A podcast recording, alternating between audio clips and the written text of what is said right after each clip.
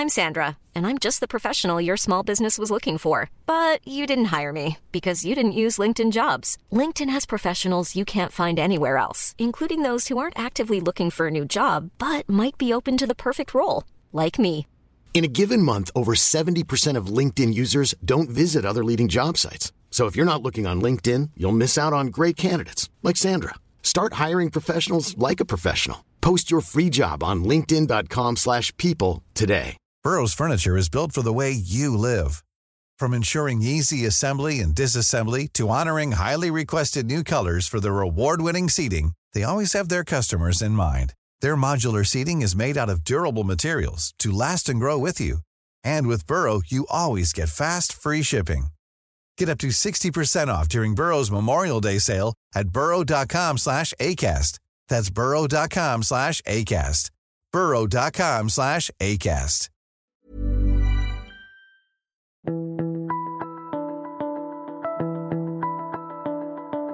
Welcome to the Mentor. I'm Mark Bouris. Laura and Dave Oosterloo. Welcome to the Mentor podcast, guys. Thank you. Thanks We're excited us. to be here. Um, normally, I ask our guests if they've got a question for me, but I usually ask at the end. Shit. What is your, what are your mixing it questions? up. Yeah, I, I'm, I'm just going to try something a bit different, but I get a context of what you want to know. This might seem random at the start of the uh, chat, but my question was around ChatGPT, um, the new AI tool that's going around, and I'm wondering how you think we could leverage that. Okay, what's your Me? question, Laura? Um, how do you manage um, rapid expansion and um, cash flow at the same time As a result of rapid As a expansion. result of Mm, rapid yeah, expansion? Yeah. Yeah. Okay. So obviously we're going to be talking about things like messaging and marketing, etc. That's sort of where it is, and audiences and what people expectations are. And in terms of um, your question, Laura, um, matching expenses with revenue in what type of markets is that the best strategy? And in what type of markets is it better to spend before you earn? Mm. In other words, you know, and that comes, in other words, it comes down to negative cash flow or burn, cash burn. And then how do I manage my cash burn? And, and that one's about liquidity in markets. Where can I access liquidity markets? In other words, can we find investors or debt? And uh, what's the market look like right at the moment? I've got pretty strong views on that stuff as well. Okay, but I'm not going to answer those questions yet. but I want to establish the position first. So Bali Body, where did the name came from? Because I actually thought you guys operating out of Bali, and obviously you Yeah. don't. No, no, don't definitely not rewind back to the start. We were on a career break in Bali when we had the concept initially, so Oh, really? that Yeah. Bali was obviously front and center because we were what were you doing? there. Nothing. Oh, the idea was to do nothing. No, but career break. What was Uh, it? What, what, what, what careers were you breaking from? I was a carpenter, and Laura was. I worked in um, insurance for yeah ten years. Really? So yeah, completely different. Um, wow. And you're Business couple of years, same, like totally different. And Yeah. were Totally married? different. Not at that stage, no. No. No. Um, so we met at a bar in Melbourne in St Kilda, um, and then I was going to Bali on a on a career break, and I swept Dave off his feet because he uh, he decided to come along. Yeah, I said stuff this. I'm not letting her run away, so I went with her. But how does a conversation like that happen though? Like you're sitting in Bali, great restaurants there, great Mm-hmm. bars, and you're kicking back. What is your brain thinking? I know. Does your brain run free? If from very early, from when we met, we've had a very productive relationship in terms of wanting to. I think we sort of inspired each other from day Inspire, one. yeah. And To do what looking though? To live a good life, yeah, to live a happy, successful, successful, yeah. and nourished life, I guess, together. And does that mean though doing something that nourishes you intellectually and emotionally Correct. outside of your what were your careers in insurance and yeah, we yeah, were very tight from the start, and we definitely wanted to do something together. Keeping an eye on some e-commerce brands that had popped up around that time Yeah. when that sort of thing was just getting going, and people leveraging Instagram a lot. And we thought this is a great business model. We need to get in on this, but obviously we need a product first. That's a good point. So, Mm. yeah, because everyone thinks, oh, wow, I've got to do something on Instagram. I've got an audience, and I've got, uh, or I'm going to build an audience. But then you've got to have a product to commercialize. Yeah. Did you have an audience first? No. Product first, definitely. Our very first product is something we formulated ourselves, literally tipping in different formula amounts of coconut and grapeseed and jojoba until we got that perfect blend that, you know, I did that personally to help eczema and dry skin, which I, I still have. Um, and then the product was like, this is amazing. It works. It can be used for sun tanning as well as a na- natural body oil. Um, so that's where like the concept came from. It was for your body. We were in Bali and it just like really rolled off the tongue, Bali Body. So that's how the brand's name came about. You just mucked around with it. So did you take this little container of your concoction off to Bali to your Balinese sort of retreat?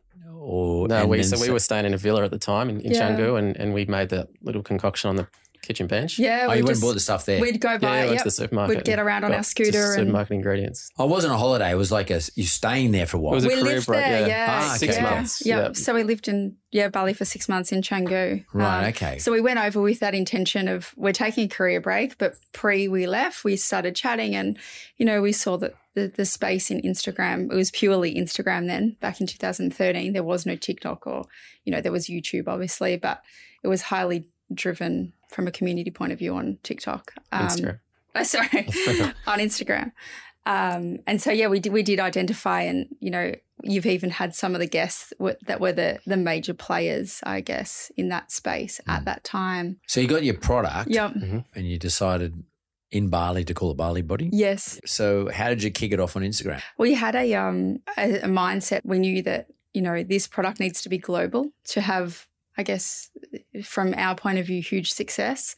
Um, we didn't want to tailor ourselves to just being an Australian brand. Um, we wanted to have that that global outreach. So we we literally got up a map. We printed a map um, and identified the markets that we feel like we want to be in and we feel would be successful to the brand get and resonate. Yeah. resonate with the product as well because obviously it is a tanning product, uh, sun tanning, um, and a body product as well.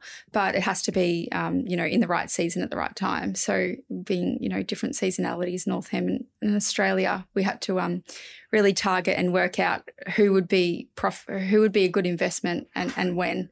Yeah. Um, so yeah, we did that, and we we identified that obviously Instagram was the the um, market for us that we could you know get that community outreach on, and we picked key influencers that um, were willing to work with us um, from an unpaid perspective. So back 2013, it was a lot easier to engage um, influencers, and I think Just through gifting. just through gifting, yeah, Yeah. there was a real beauty in the um, that space at the time where people were like eager to work with people and all grow together. So you know, maybe they did have a million followers back then, but they believed in the brand, um, they believed in the product, and um, they were happy to collaborate with us Well, how do you find these people? through a lot of research through yeah spending hours of flicking and um, so we launched our instagram on the july 27th 2000 and Still remember. I remember the day, July 27, 2014, and we started selling on the 1st of October, 2014. So, what is that, three months? Whatever Uh, it is, yeah, yeah, few just months, over, th- yeah, nearly three or so months. Yeah, 30,000 Um, followers. 30,000 That's pretty followers, good. yeah.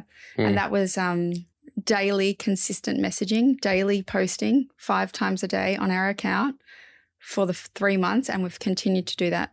You you just said daily messaging, two Yeah. important words. So Yeah. repetition. Messaging is about telling a story. Yeah. What were you telling people that you think engaged them? Yeah, we were, we were telling them what Bali Body brings. It brings a lifestyle, it evokes a feeling of happiness, sunshine, makes you feel good. So glowing from the outside. Were you, were you doing it? No, No. I am not the face of the brand. Right, okay. Um, we were telling that story through copy and through photography. Right. Very early days in 2014 when we'd launched, um, pre, you know, in that July period when we just started the Instagram page, we realized we need to capture our brand and our first product through photography. So we did a photo shoot. How do you pick an influencer? Or how did you? I guess previously, how did we? Um, as I said, we um, identified a market globally who was um, successful in that market um, at that time. I guess who's trendy, who's, when I say hot, I don't mean visually hot. I mean, are they, you know, getting large reach, likes, comments? Um, I think necessarily it doesn't matter if someone is visually beautiful, it doesn't mean they're going to be the best fit for your brand. Um, they could have a 70% um, ratio of male following compared to, you know, someone who is less beautiful in looks and has a high engagement of 90% females that follow follow that person. So I guess it was identifying those key um, people at the time you know 2013 and who they were were and um, we know were they successful with um, outreach? Were they getting shared? You know were they promoting other brands? All those things come into play on on who we picked. Um, we didn't obviously want someone who was uh, don't know if i should say the word we call them brand you know uh, you know they're Brands uh, too many brands. yeah i don't know Yeah. can we say that Of course you can. Brand Okay. sluts. Yeah. yeah, we we didn't want someone you know who was a, a brand slut. Yeah. Um. So you know they were they were promoting you know. 10 Everything. products every day like that's obviously not appealing it's not authentic so um, that was a part of our strategy and and even that that still is a part of our strategy today um, as we've evolved obviously over the last you know nearly 10 years um, the landscape has changed and um, picking up on you know it went through you know massive, you know, massive influencers to a micro influencer, you know, someone who's a bit younger or has a less um, lesser following, who's more authentic, But more of them. But more of Yeah, them on a mass, groups. a micro Yeah. on a mass scale. Um, which is, you know, kind of still what we do now. Um, and then the whole landscape has changed again. Um, those influences that we, you know, put spend into now are really on a different platform. So Instagram is, I guess, our storyboard. It's our place where people can come and see the brand and they can look and visually evoke that feeling that we talked about, you know, early on where And check you out. and check us out. Yeah. And then the other platforms are for driving conversion and um, are for creating, you know, hype and why and how So someone which other needs ones this you talking about? product. TikTok, etc. What are you talking about? TikTok, yeah. So I guess TikTok is, you know, the new go-to um, for brands to create a community, c- create an engaged community on. Um, I'll give you an instance. We had a product sell out globally um, in January from a dupe. Um, you know, someone's uh, done a bronzing serum um, dupe on our bronzing serum. So there's a different product on the market that's similar to one of the par- products we have. Um, a girl who was completely free. It was not a paid collaboration. She did this. This is this product. Here's Bali Body's bronzing serum, and it's just as good for fifty bucks less. That's But why would she do it? well because she's engaged in our brand and she loves she loves Barley Body and Right. it's it's it's completely authentic. You can really tell that through her messaging and the way she talks and as a result of that, it went viral. So I guess TikTok has a viral aspect that Instagram doesn't have. Um, went viral. Everyone else started copying, doing the same thing. Our um, retail partner in Australia completely sold out of the SKU. We completely sold out of the SKU as well. So I guess TikTok has the power that Instagram had 10 years ago um, to drive community and, and, and sales and, and branding. Well, it'd be interesting actually to uh, ask ChatGPT when it comes to influencers, who are the influencers of this particular profile for this particular audience, and see what Chat- Yeah. ChatGPT drags out of Instagram. I actually did that. Did you? Um, yeah, I did that for when we were talking about that before. I did it for um, completely random, like a, a market that we have, which is Canada. Um, and I asked who's the best reach, um, who's the best YouTubers in Canada in the beauty space, and the results were a little bit funny. So I think it is still, Still got to evolving. gain that Yeah, data. yeah. Um, it's still learning. Yeah. Still learning. Yeah, it's- it's there was only four or one out of five-year-old. that were right. So just started kindergarten. exactly. but but they learn quick. But they learn, yeah. so I think pretty good, I think. I think from For my things. perspective in marketing, there's huge potential to be using that. yeah. Um, the other thing we asked them, you know, can you can you spit out some EDM lines for a skincare EDM? And it came out with some qu- quite good stuff. So I think there's definitely potential to to use that feature in businesses today. Ultimately, though, you got to make the call. Yes, You got to make the judgment. yes, exactly. I, I would never let that just spit out information and we actually apply that. I guess like your website, you know, you Yeah. review that data and tweak. It's just a resource. It's a resource, stage. yeah, At this stage, absolutely. it's a resource. It's another starting set of hands that Yeah, you know and- you can rely on and if you you need have to pay them. Yeah, Yeah, that's at the right. moment. At Yeah. the moment. Yeah, exactly. Yeah. That's right. What do you think is, at the time, was the attractiveness of the messaging?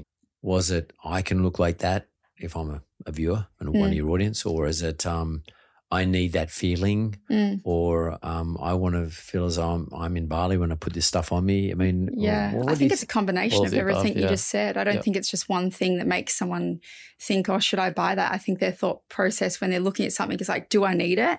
Does is it is it going to make me feel good?" And I think Bali Body ticks all those boxes, and it always has done. So um, our messaging, yeah, was you know, this will make you look glowy and look bronzed and give you, you know. Nice skin, so that's a part of the copy that was, um, you know, portrayed, and then also the product, um, which had why it had success is because it was one of the first natural sun care tanning oil and body oil, 100% natural. I'm talking because Dave and I Mm. made it in our in our you know villa. So, where do you think? I mean, obviously, a whole line of products now, but just in your first product, Mm. where do you think you landed? Like, if you had to summarize for your profile customer, hmm say at the end of that year in 2014, you might have had 60,000 followers. I don't know how it blew up, Yep. 30,000 the first three months, Yep. whatever it was. How did you, how would you profile your customer? Were they female, Mhm. under 30, whatever, you know? I think with the um, product offering that we had, and I touched on that before, saying you know like it was a seasonal SKU. So being a sun tanning oil and a body a body oil, it's really only used in either summer or if you're going on vacation. If you're traveling, yeah. So um, we identified quite early that the the customer was either in summer or they were going on vacation. So So it's a vacation buy. exactly. Yeah. So no matter where you are in the world, correct. Mhm. which gave you, which basically would get you flow all year round because you've got seasons. We were Yep. able to, and then bringing back to the start of our conversation when we got the map up and we identified, you know, the influences, you know, from a global perspective, we were hitting that reach Mm. year round because, yeah, it's either summer or it's um, vacation season. So um, that was how that profiling of the customer happened. And yes, definitely a woman. Um, over the years, the customer has evolved in age as our product range has um, evolved as well. So, you know, moving outside of just um, sun tanning SKUs um, with lower SPF to skincare and self tan, and then um, higher SPF products now. So right. that definitely has had a journey in itself. Mm. Um, our customer. in terms of one of the questions, so have you used ChatGPT yet? Yeah. Yep. What have you little bit. tried on it? Uh, I've let it help me write sort of just generic like responses to media interviews. Not write the whole thing, but just spits out the structure for you, and then you just edit it. So Yeah. it does a lot of thinking for you in that regard. Yeah. So in terms of ChatGPT, but it, in terms of your question to me, Mm. um, were you more interested in how can ChatGPT maybe write um, storylines or script for your advertising campaigns? My initial thinking for it is could you put it on your website somewhere, some sort of widget, I guess, um, that would help customers choose the right product for them, help them check out faster, help them find the product that they need. Because that's like online when you don't have a store assistant to talk to. We've got live chat, but that's not always um, I guess off hours. instant. perhaps. Yeah, like if, if we're asleep, like we're in, in Melbourne, so we work business hours, but that live chat's not manned after hours. So if there's an AI they can chat to you and say, I have, this is my type of skin. Not uh, what uh, okay. So you're talking about using AI, Mm. uh, uh, some sort of bot that will talk to your customers. You're not talking about using ChatGPT. You're using you asking uh, using the same sort of technology that ChatGPT Mhm. uses. Yeah, And correct. ba- basically Yep. machine learning, AI, artificial intelligence. Yeah, I mean, it probably already Software. exists, but I've never seen something work to that level. To the- as to the I tried that. standard. That's, yeah. that's a pretty technical question, but I, I haven't in your industry either, to be honest with you. Um, um, we at my financial services business is actually we're actually exploring that right now. So we've we've we bought a license more recently, like only late last year, to um, find out what mortgage holders want. What type of mortgage they want? You know, like do they want a variable rate, fixed rate? Do they want it for thirty years or forty years? Are they more interested in having lower repayments per month or paying it off faster? Or you know, blah blah blah. There's a whole series of questions, and uh, we've only just we've only just signed the license agreement like a month ago. It took us five months to find someone who could give us this machine learning capability. We um, embed it into our um, our online. Uh, webs we we have two websites, but we have an online business, which is we have an offline business, and online business. It's So branches, and we have an online business. And what we do is we actually use it to find out what we should be talking about on our website. In other words, either video talks from me or others, um, what we should be talking about that our borrowers or potential borrowers want to know about. And we use it to um, guide them, not as a, not as I say, go to this part of the website, but we use it as a guide for them in terms of what they should be looking at in relation to our website. In other words, we don't fill our website with a whole lot of content that's not relevant. Because that's just a waste of time, although we used to. I see you we- change what you display. yeah, we change Depending on yeah, the customer depending what, what what we're learning about what the customers are looking at. And how often is that Uh, done? 24 hours, so every minute of every every second of every minute of every hour of every day Is it of a every day. of year. survey, or are they just constant? Is that AI constantly reviewing? Constantly reviewing what they look yeah. at, what they like, what they Yeah, like, how long they browsing sit on it for. Yeah. Yep. So it's going through. It doesn't go through other websites Yep. As Chat GPT does. It Mm. scrapes the internet. Yes. It's not scraping the internet. It's just scraping our website Yep.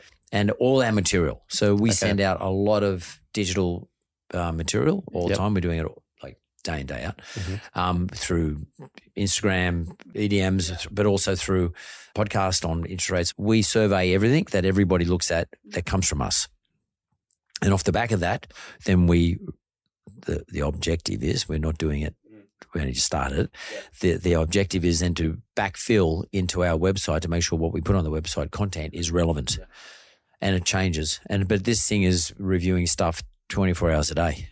We would like it to go out further into the internet and see who else is successful, who else is a good proxy for us to be looking at and watching what they're doing, and and then scrape that back.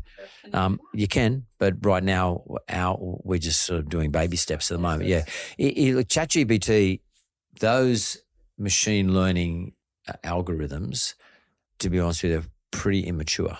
This has only just started off, and if you use ChatGPT, it's pretty pretty ordinary. In fact, it's it's it's limited to it. only goes up to 2020, 21, by the way. Oh, it goes back just that far. It only goes back that far. It's, it's Oh, really? limited. Okay. So because Yeah. it hasn't been broadened out yet. Yep. Um, but so you, you're it only gives you sort of general views, but it, it will evolve. Yeah, absolutely. And as it evolves, what we're doing hopefully also evolves. So we've licensed some software from one of the big organisations, yeah. and and uh, we're probably one of the first to do it in our industry. In fact, we are the first. Um, but it's only because I like doing that shit, and um, and uh, and I can afford to do it, and it's a bit interesting. but but uh, I I can't say to you at this stage it's improved anything. Yeah. Okay. We got no. you haven't seen the value yet. no, no. And I have spent a lot um, on it.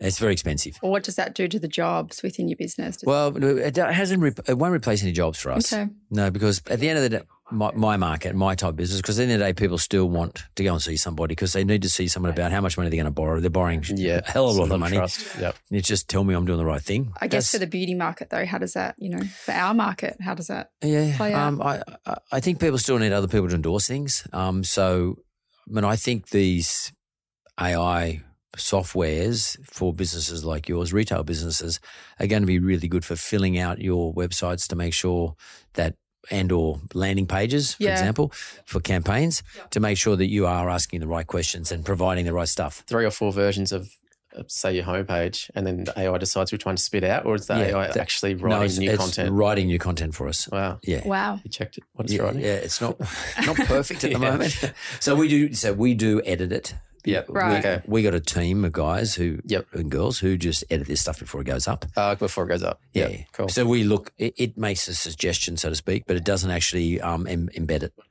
We embed it, and we are making changes. And it's it's it, it's sort of a, right now for us.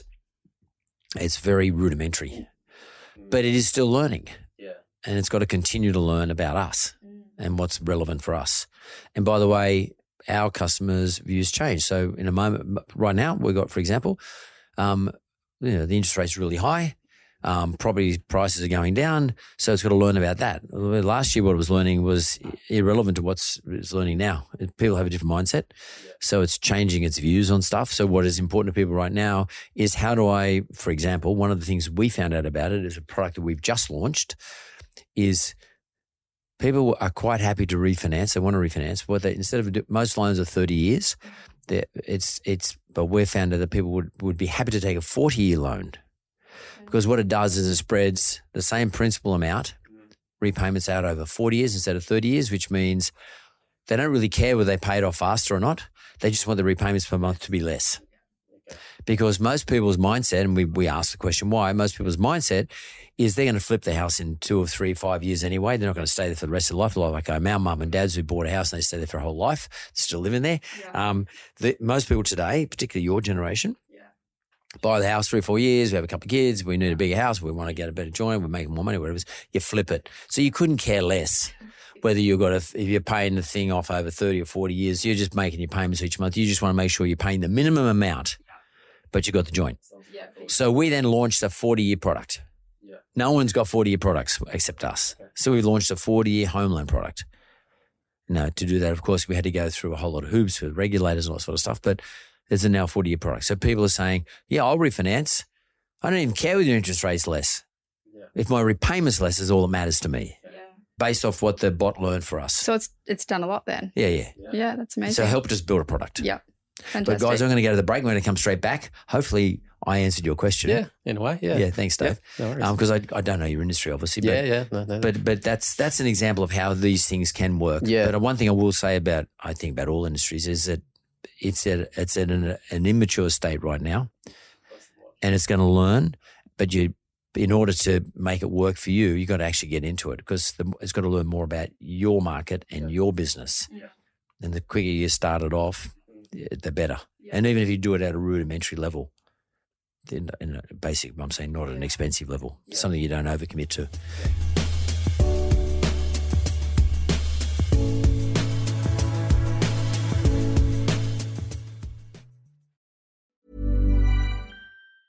Hiring for your small business? If you're not looking for professionals on LinkedIn, you're looking in the wrong place. That's like looking for your car keys in a fish tank. LinkedIn helps you hire professionals you can't find anywhere else, even those who aren't actively searching for a new job but might be open to the perfect role. In a given month, over 70% of LinkedIn users don't even visit other leading job sites. So start looking in the right place. With LinkedIn, you can hire professionals like a professional. Post your free job on linkedin.com/people slash people today. Everyone knows therapy is great for solving problems, but getting therapy has its own problems too, like finding the right therapist, fitting into their schedule, and of course, the cost. Well, BetterHelp can solve those problems. It's totally online and built around your schedule. It's surprisingly affordable too. Connect with a credentialed therapist by phone, video, or online chat, all from the comfort of your home. Visit betterhelp.com to learn more and save 10% on your first month. That's BetterHelp H E L P.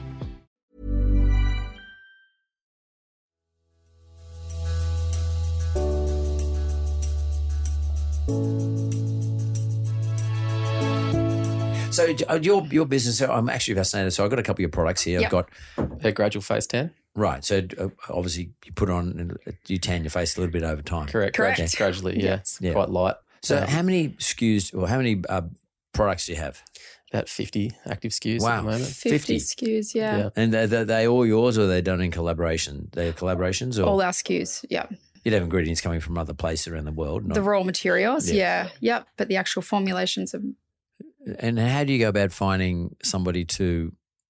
I don't know what they call. What are they? I know if you're doing a food item as a food scientist, what is it? Skin scientist? What are we doing? form, yeah, product Contract formulators. Yeah. Yeah. yeah. and would they have scientists in there who put all the stuff together? But you give them, you will give them um, like a brief. You say, "This is what I want. This is what we want, or our customers want." Um, What the customers want, that's what it is. It's not what we want, it's what yeah. the customers And how want. do you find out what customers want in order to Um, brief the manufacturer? Well, that's done through, I guess, um, market research in terms of external as well as internal. So Do you use external we use um, parties where they can give us um, like key um, raw material suppliers. For example, they'll send us reports and say this um, type of ingredient is going to be trending in X 2025, or and we can use that um, research and then incorporate those raws into future Into- product. unusual to use someone in Australia, I guess. But is it? Do you use that for a particular reason? Do you, is it because you want to show provenance? You want to say it was put together in Australia, so you don't have to worry about how it was put together. Uh, it's a trust and quality thing that we've always been um, all over from day one. So we, we were in Bali, had the sample, and then we built the business to where we could. And then we thought we can't launch this business here in Bali; it's too hard. Um, we moved back home to Melbourne, moved in with Laura's mum, set up a bit of a clean room, and we made the first product ourselves completely from start to finish. But in terms of the next step, uh, very quickly it was we couldn't keep up with the workload, just the two of us. Um, and then it was like, right, who can we get to make this product for us? Started researching, had no idea what we're doing. Discovered contract manufacturers who have a, a lab in house. As you said, you go to them with a brief of, of what you got, or we took our existing formulas to them. They were happy to take them on, and then we could also start to develop new products with them. On that is, and I think this is an important one because I've seen it happen in uh, alcohol b- brands and other types of things, um, protein businesses, protein shake businesses. How did you go about making sure that whatever the formula was that the contract manufacturer makes belongs to you, and they don't say, "Well, no, that's ours." Well, Did you know about that? Uh, initially, well, it wasn't crossing our mind. Now, no, no, now it's front and center, but it's also not. We don't always go to a contract manufa- manufacturer and say, "This is our brief, and we want to own this IP once you develop it," because a lot of them they won't want to borrow of it. They were because they got to own it. Well, they put all the time and effort to develop it. Yeah. They want to manufacture it as well because that's where they make the money from Yeah. manufacturing, not developing products. Yeah. So it's a partnership and a long term partnership. Like we've been, I think our two main manufacturers are in Melbourne, um, and they've been with us for five, six years. What? But what happens? Um, and I don't know if you thought this through, but Mm. and I have seen this. What happens when someone comes along with like L'Oreal comes along and says, "Look, look, guys, we love your stuff. We're going to get off you a ridiculous price." But you don't own it. Yeah, but uh, and but you don't own it.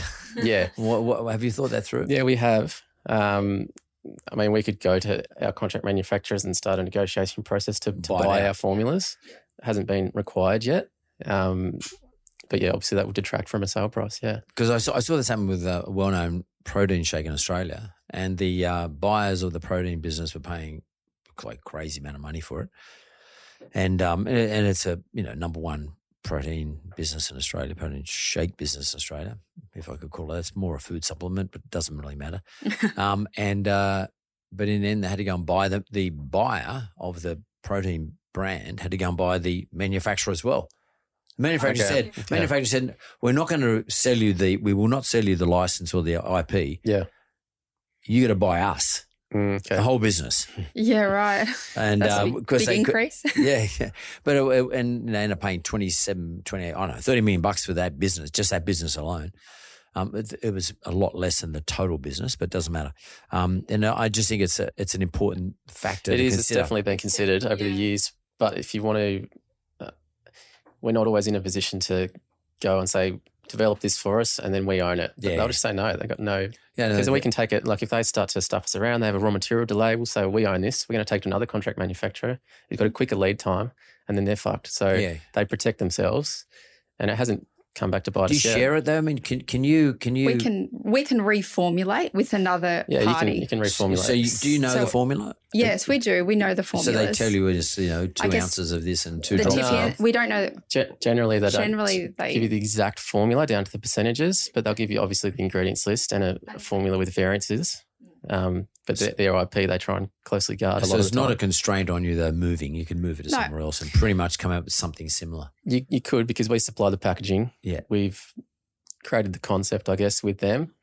So technically, if we wanted to go down that route, we could um, cancel working with those contract manufacturers and go and reformulate and, and do it somewhere else. But it's not Because I ran into this problem many years ago in my my financial services business, and um, sometimes people talk to me, the wizard business, but some, sometimes people ask me a question about it, and uh, about the three questions that Kerry Packer asked me when I when he came into my business as a shareholder. And the third question he asked me was exactly that.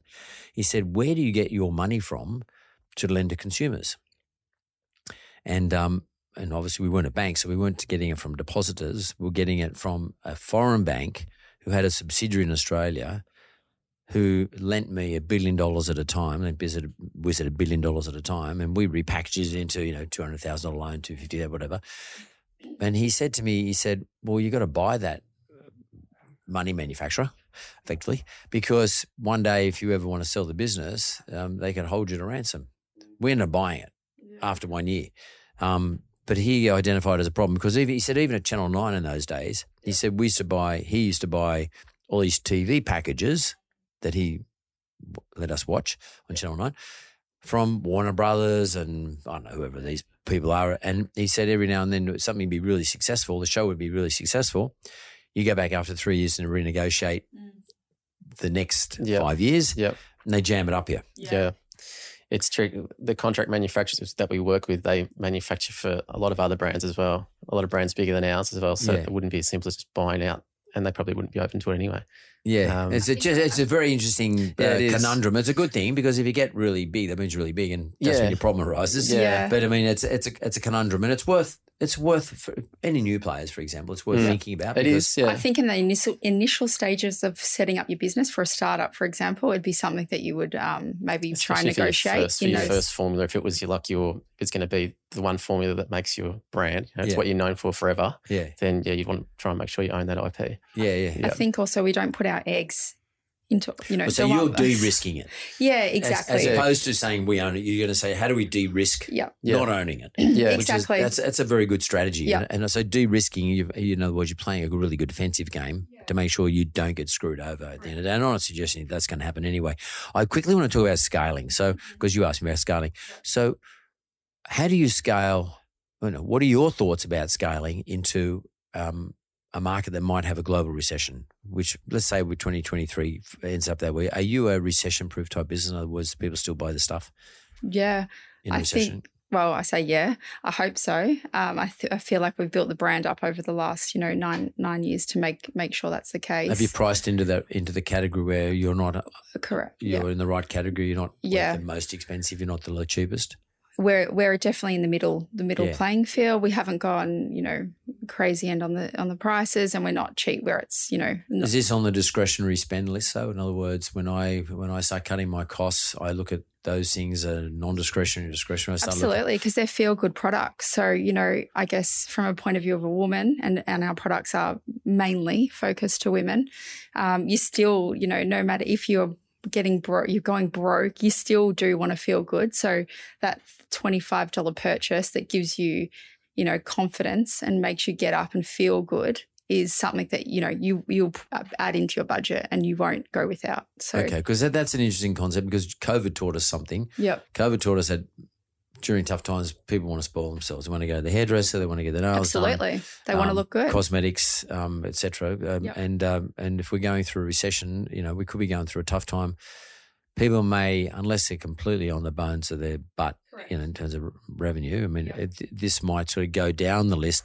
Your product might go down the list if it gets cut. In other words, you, would- you some someone's going to get cut. You want to be at the bottom of the list. In other words, one of the last to get cut yes. as exactly. opposed to be one of the top to get cut. You know, you don't want to be the expensive restaurant part or the nightclub part or the the super expensive running shoes or the you know the you know the common project shoes compared to um, getting a pair of Nike six hundred versus two hundred. You know, you want to be in that territory. So you price yourself defensively into that territory. So if you have a it- but just to say, generally speaking, you have a dip in revenues, which is, say, my business, the financial service business, mortgage business. We're actually experiencing that right now. Less people borrowing money, less people buying houses, less people borrowing the same amounts, borrowing less, less amount. So therefore, uh, revenues are down. So what do you do during that period? How do you approach that period? Do you approach the period as a period where I'm going to spend money to invest in for when things kick off again, which, you know, generally speaking, in our country at least, uh, somewhere between 12 and 14 months. We have downturns for 12, 14 months, and we have an upturns for five, six years. Do you invest now for when it turns up, or do you just turn your investment down? In other words, spend relative to your revenue. so revenue, revenue. comes down, I- Yeah. so trying to maintain my margin. Where do you guys go? I think, I mean, I'll let, I'll let you answer, but I think we would go harder like we did at the start of COVID. We sort of had a group meeting on when COVID started to happen globally, and we are like, this is bad and bad. And, and I was sort of like, fuck, this is a massive opportunity. And we went real hard, and it paid off. We had a massive boom for COVID, but um, well, people were, but people, the thing that turned out really well for COVID, Dave, was that people got, actually had got more money, accumulated yeah, more money during that's COVID. true, and they had nothing to do. Then that correct. yeah, um, and through no help of their own, it just happened. You know, it was just manna from heaven, prosperity dividends flowing from governments and around the world, everywhere, right? Not just in Australia, everywhere, the whole world. This recession is the opposite. So, in this recession, governments are actually dragging money back out of the economy. So, they're actually mm. changing the, the liquidity, what they call M2. They're taking money out of the system mm. on purpose. They're not talking about it, but they're doing it on purpose, big time. Um, so people's savings, Australians, for example, accumulated 250 billion during the COVID period. Mm. That's now being spent, being spent. It's not spent, but it's being spent. What happens if people start to say, oh, I've just got enough money to pay for my mortgage, you know, send the kids to school, which is, you know, cost of living's gone up, pay for lettuces and whatever it is they're spending 10 bucks a, an item on. I mean, do you, do you think maybe there's, do, do you feel in relation to Bali Body or BB that there might be risk There's always risk. I feel we would work and will work really hard to position our products as a must have. So this is not something you can go without and just simply cross off the list. Yep. It's something that you need to have as part of your weekly shop. I think Um, we've seen in um, the successful launch, we launched into Woolworths um, Mm. globally. Yep. Uh, sorry, Nationwide. Australia nationwide.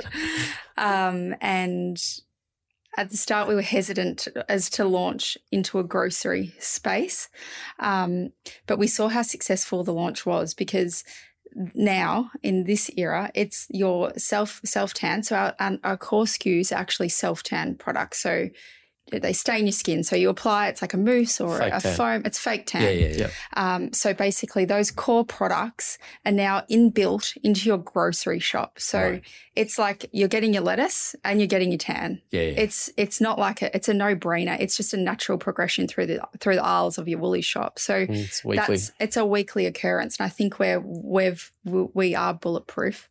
Yeah. Touch so it's a non-discretionary buy. Exactly. It's like buying groceries. I, It's I buy just my, in your I buy my shop. product as exactly. Yep. Yeah. So I think that's how we've um, future recession-proofed ourselves. Yeah, Yeah. absolutely. Yeah, that's good. And, and, I, by the way, I don't think it'd be a very long recession anyway. And, um, and if we indeed we have a recession, but it won't be a very long one. And you know, the biggest issue in recessions is people start losing their jobs. Yeah. Mm. I don't think that's going to happen. So, I mean, because that job unemployment numbers pretty strong, still Yeah. very strong. So, if unemployment, the thing that you got to watch, keep an eye on is the unemployment number. Yes. If the unemployment number goes to six or seven percent, we'll maybe get worried a bit. But Yep. if it stays around, you know, three and a half to four and a half, Mm. people still got enough. They've still got a job, and if they've got a job, they're earning money. Yeah. They'll pay all their stuff, and they buy their non-discretionary stuff. Yeah. Absolutely. They way that, and uh, and uh, un, until that changes and goes beyond four and a half, five percent, probably we're going to be okay. It's going to be one of those recessions, which is not really a recession. Yeah. Mm. You know, Our think target market, sorry, tends to have a bit of disposable income as well. Yeah. So it's that between 20 and 30 before they Yeah. get serious and have kids and get a house and whatever. But your questions around scaling. Mm. How do you scale a business, or when do you scale a business? in I guess cash flow with major um, retail expansion is what I'm kind of after. How would you how would you would manage that Yeah, process? how would you manage the the cash burn? Yes. uh, there's only one way to manage cash burn unless you've got retained earnings. I mean, I, I don't know what the position is. Unless you've got retained earnings in the business, um, then uh, clearly it has to be about the investor market. Can you raise money off the back of being in Woolworths? I mean, that that's a good story. Oh, we're in Woolworths uh, across Australia. We predict this is what's going to happen. We need to raise X amount of dollars because there'd be a cash burn between putting um, um, manufacturing the stock, putting the stock on the shelves, and selling the stock and, getting paid. Getting paid. Correct. More importantly, getting, way. Yeah. because that's 90 days or something. What is it? Uh, I don't know if I can disclose terms, but, But yeah, whatever it's, it it's up near there. It's yeah, around it's- those it's So, you know, tough, you, yeah. you, got, a, you got a six month burn or Yeah, something along those lines between. And that's for our- Yeah. AU market. So I guess for us, our biggest markets are global, uh, US, Europe, which even adds another five months onto that. Yeah, so yes, sea that, that means raising money Yeah. to me. And uh, the question then becomes what's the appetite for raising money at the moment? Um, there is there has been a liquidity shrinkage in Australia for startups, well, not startups, for, for investment type vehicles like your, your like your type of business. Mm. But it's funny, it changes from week to week. Um, so you get funds at the moment, or just go and raise a couple hundred million. They have to find, and a lot of times they need to have a seed seed investment. hmm So it's timing, but it's also about finding the right organization who can run the book for you. Mm. Yeah.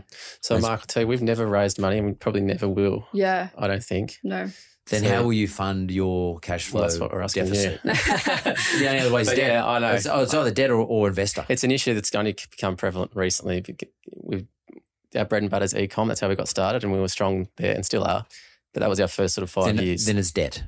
So Yep. I mean, yeah, you can, I think that's you're going to have to raise money. You have to borrow money or get investors to put money in. Because if you uh, or put your own money in, one of the two, one of the three. So let's eliminate the third one for the moment.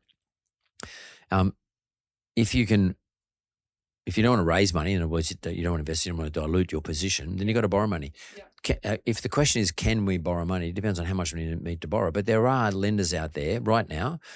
There's lenders out there right now, and I won't name them because it probably wouldn't be fair to say that, but banks, hmm particularly newer banks, some of the neo banks, who will lend money up to one in particular would lend money up to five million dollars, unsecured.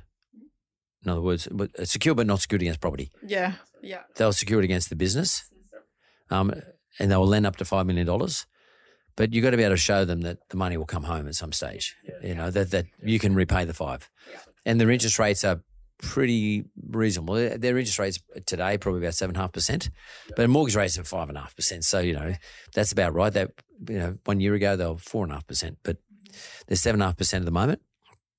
And if you present it properly to them, um, then uh, you know I'm pretty sure that, that, that you're the type of customer that they're looking for. You know, you f- you fit right into the sweet spot of what they're looking for. You know, you're a well, well-known business, well-established business. Uh, I assume you were profitable before. You know, you're a profitable business because you've been you've been investing, you've been you've been funding yourself. So you are the sort of business they would like to see expand. Yeah. So debt is the f- cheapest form of cash of funding. Equity is the most expensive form for shareholders Yes. because you've got to give too much away. And if you start trying to give something away at the moment, you're going to give too much away because there's not much liquidity in the marketplace by investors. So they're looking to get super good deals. Mm, in other words, they try to screw too much equity, mm. but they'll also try and buy control.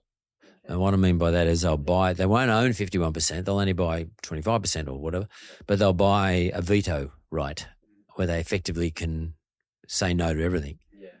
So it's a bit of a tough period for people looking for investor market, but it's a good period right now if you're a profitable business to get debt. And there are a couple of, I, I, I don't want to say the name, but you know, I'm, I'm giving you tips. Look up the new, newer banks.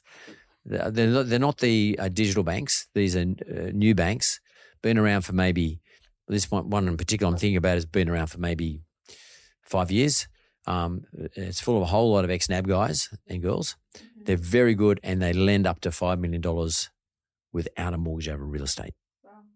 Now, I'm not just saying they will, but they do. And I know of occasions they do. They lend from between 500,000 and I don't know how much money you need to raise, but between 500,000 and 5 million. And they'll take a security, they'll take a fixed and floating charge over the business, which is, that's fine. That's, that's no big deal.